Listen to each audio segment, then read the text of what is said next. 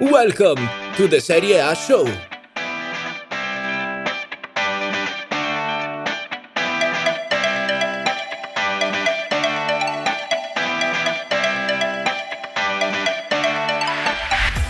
Hello, everybody.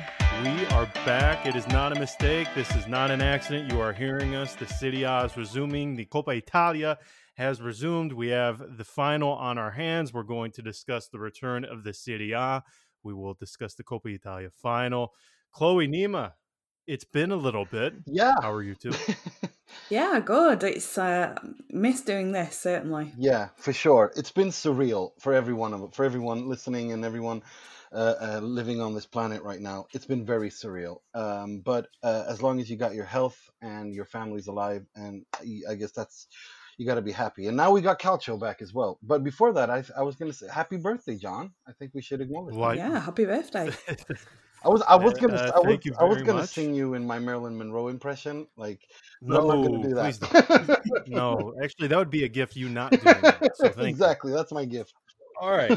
Well, Nima, uh, football resumed, Yeah. and it took all of like 24 hours, I'm sure, for you to wish it had not. Coppa Italia, the finals are set. Juve, Napoli. As what was that, Nima? Um, because I saw that, I watched, and I was like, ah. I mean, I could have done without this a little longer. But that's the thing. I, I don't have a problem with the lack of entertainment that people talk about, or what you know, or or whoever has a problem with the with the level of uh, you know. I mean, the, these guys have been not moving for three months, and then all of a sudden, two weeks they're training together, and they're social distancing while training, and then no friendlies, and then all of a sudden thrown into a tournament, so into a semifinal. So I don't think you know you can complain too much. I mean, if we compare to the Bundesliga.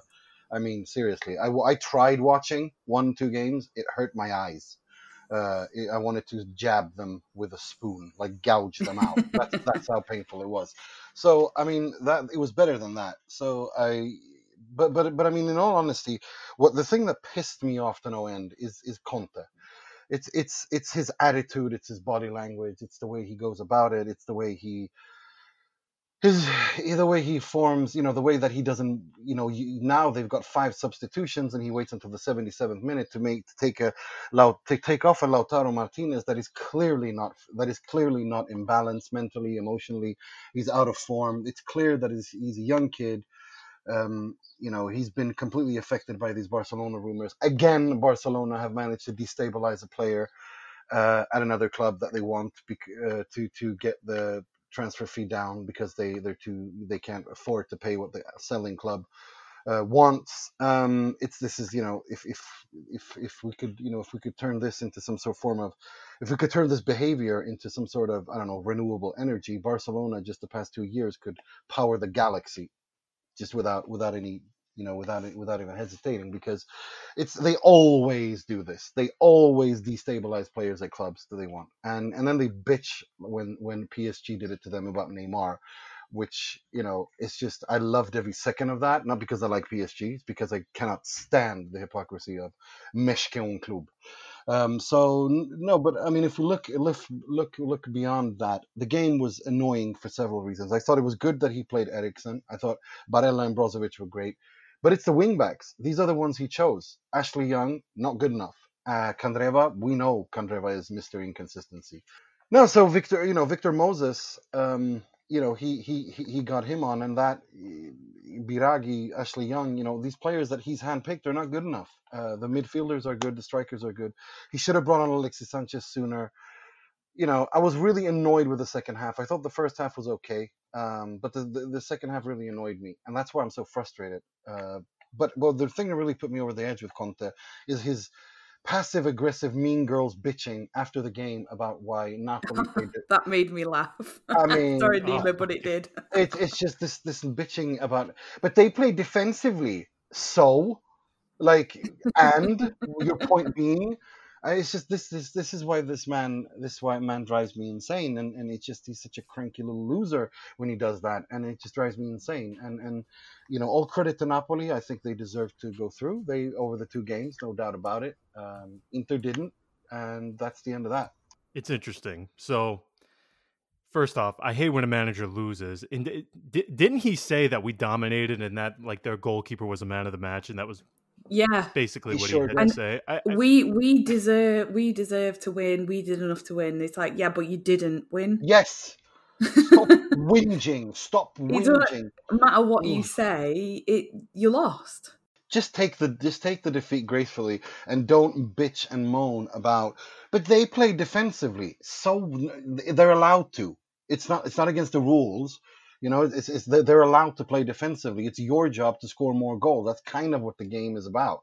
So no, this is this is classic Conte. This is him, a hundred euro restaurant and ten euro notes. This is. Uh, you know, saying we've we've only you know we, we can't expect to win trophies this year because we brought players from Sassuolo and Cagliari when those players from Cagliari and Sassuolo are the best players on the team. I mean, it's, this is this is classic Conte. You just can't help it. Yeah, see, it- had a little bit of the air of Gian Piero Ventura, who is just in terms of managers that I despise as both human beings and football managers. Um, Yeah, I agree. I that is.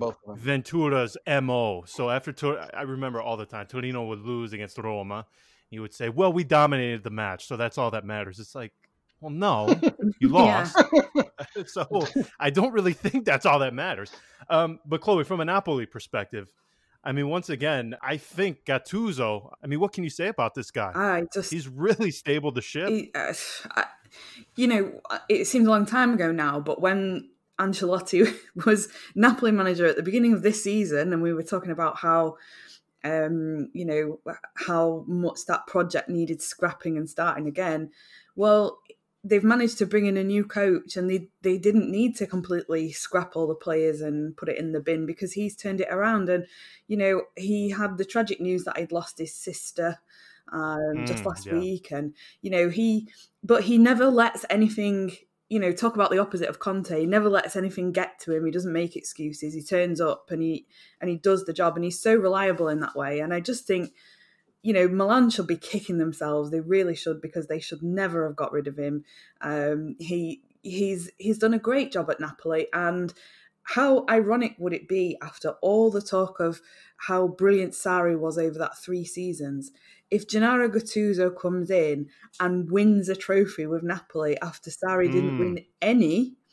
Um, you know, it, it'll just be absolutely remarkable, and and I just think, um, yeah, he's probably not.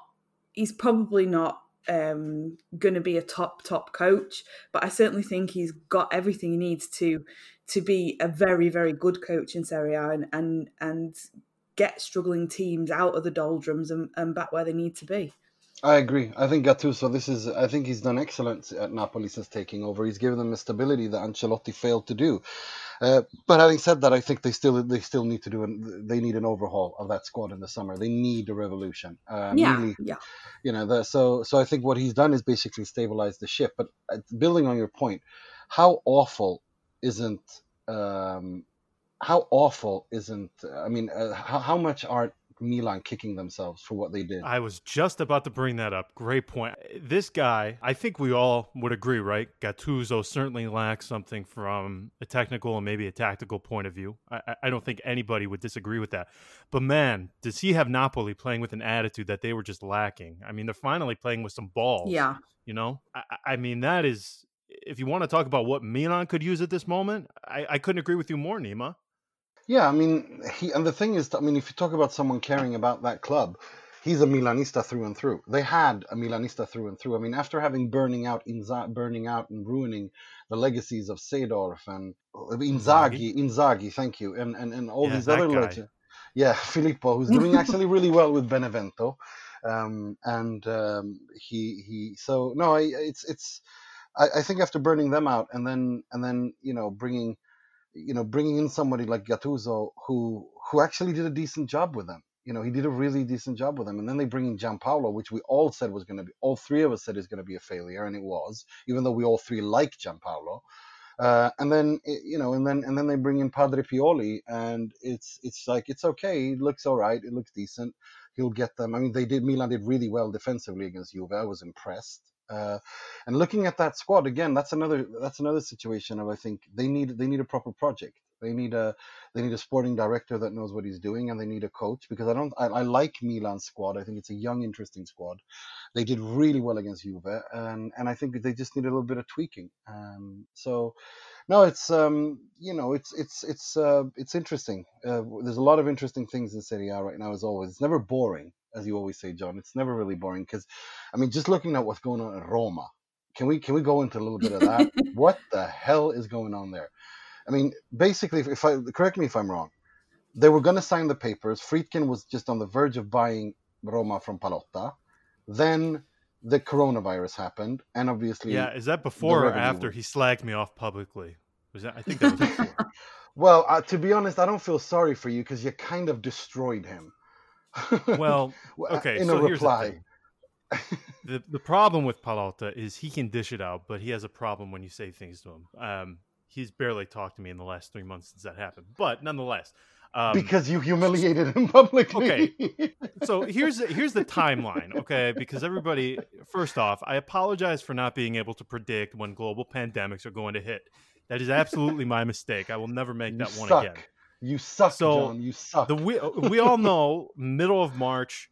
So football Serie A stopped on that Sunday, right? So two days before, deal is done. We're signing the papers. Uh, Roma, they they even had a communication ready for Consob, which is really or effectively the the the body that because Roma's publicly traded, um, they're the body that overlooks uh, the stock exchange more or less. So since Roma are publicly traded, anytime there's a sale of a player, sale of the club, whatever it may be, any transaction, they have to report it to Consob with uh, with the communication. Communication was done. Um, before it was published on Monday, that Sunday, everything stopped. And that halted everything. So, yeah, it was a mess. And like just a few minutes before we got on, Pallotta gave this stupidly long interview where he really doesn't answer anything at all other than putting pressure on the Friedkin group to come with a new offer. And as we've been recording, a lawyer for the Friedkin group just said, quote unquote, Dan is pissed. so he's not happy that Pallotta gave that interview. Um, I think so we've I got. I think we've got. Happen. I think we've got the title of the of the podcast right there. Dan is pissed. Well, yeah, that is a good. Yeah, I, I could make that one two hours long. Um, but anyway, real quick. So we got the Coppa Italia finals are set now. Mm. We didn't even get into Juve Milan. Um, other than for maybe like five minutes, that match was in terms of in terms of entertainment just as bad as Inter yeah. and Napoli. That was very. I thought the very first. Rough. I thought the first half was pretty pretty okay. I mean, I oh. think. I do. I think the first 10, 15 minutes, Juve were really good. They were park. I, mean, I guess were... it depends where your expectations are. Perhaps I, mine are still a bit think, too high for where yeah. we are. I mean, three months of not not anything. These guys. Yeah, it's understandable. I think. Yeah, I thought I thought it was. I was impressed with with the, the, the level of movement that they played uh, the the tempo that they had. But of course, they're going to be rusty. They've not they've not played a game for three months, so and not even any friendlies either. So I'm I'm not surprised at all. I, I thought it was. I have right. to say though that you know all things considered, even before the this stoppage, our opinions on Juve were pretty split. Now, mm. um, after such this long time off, I really don't know what to. I really, really don't know what to make of them. I don't know what to expect. I really like Napoli's chances for this. I, re- I really, really do. Oh yeah, for sure. If this game was, it was, was, you know, if this under normal circumstances, I'd say Juve are the favorites. But given that it's, you know, this is just the second game coming back, and given how Sarri plays and how Gattuso plays, I really, really, really rate Napoli's chances to win this trade, win this uh, tournament. I really do. Yeah, I mean, Chloe, do you feel the same? Um, yeah, I, think... I, just really like the way. Uh, again, it's not even the tactical point of view; it's it's just the attitude that Gattuso has passed along to them. It seems like. Yeah, I think at a time when they're struggling, sort of to to find their rhythm, a, a team that are so united and and play for their coach in that way have got a massive advantage over a team that's trying to perfect a particular style of play because um, that obviously takes a bit of time to get back into the rhythm and back with the patterns that Sarri wants.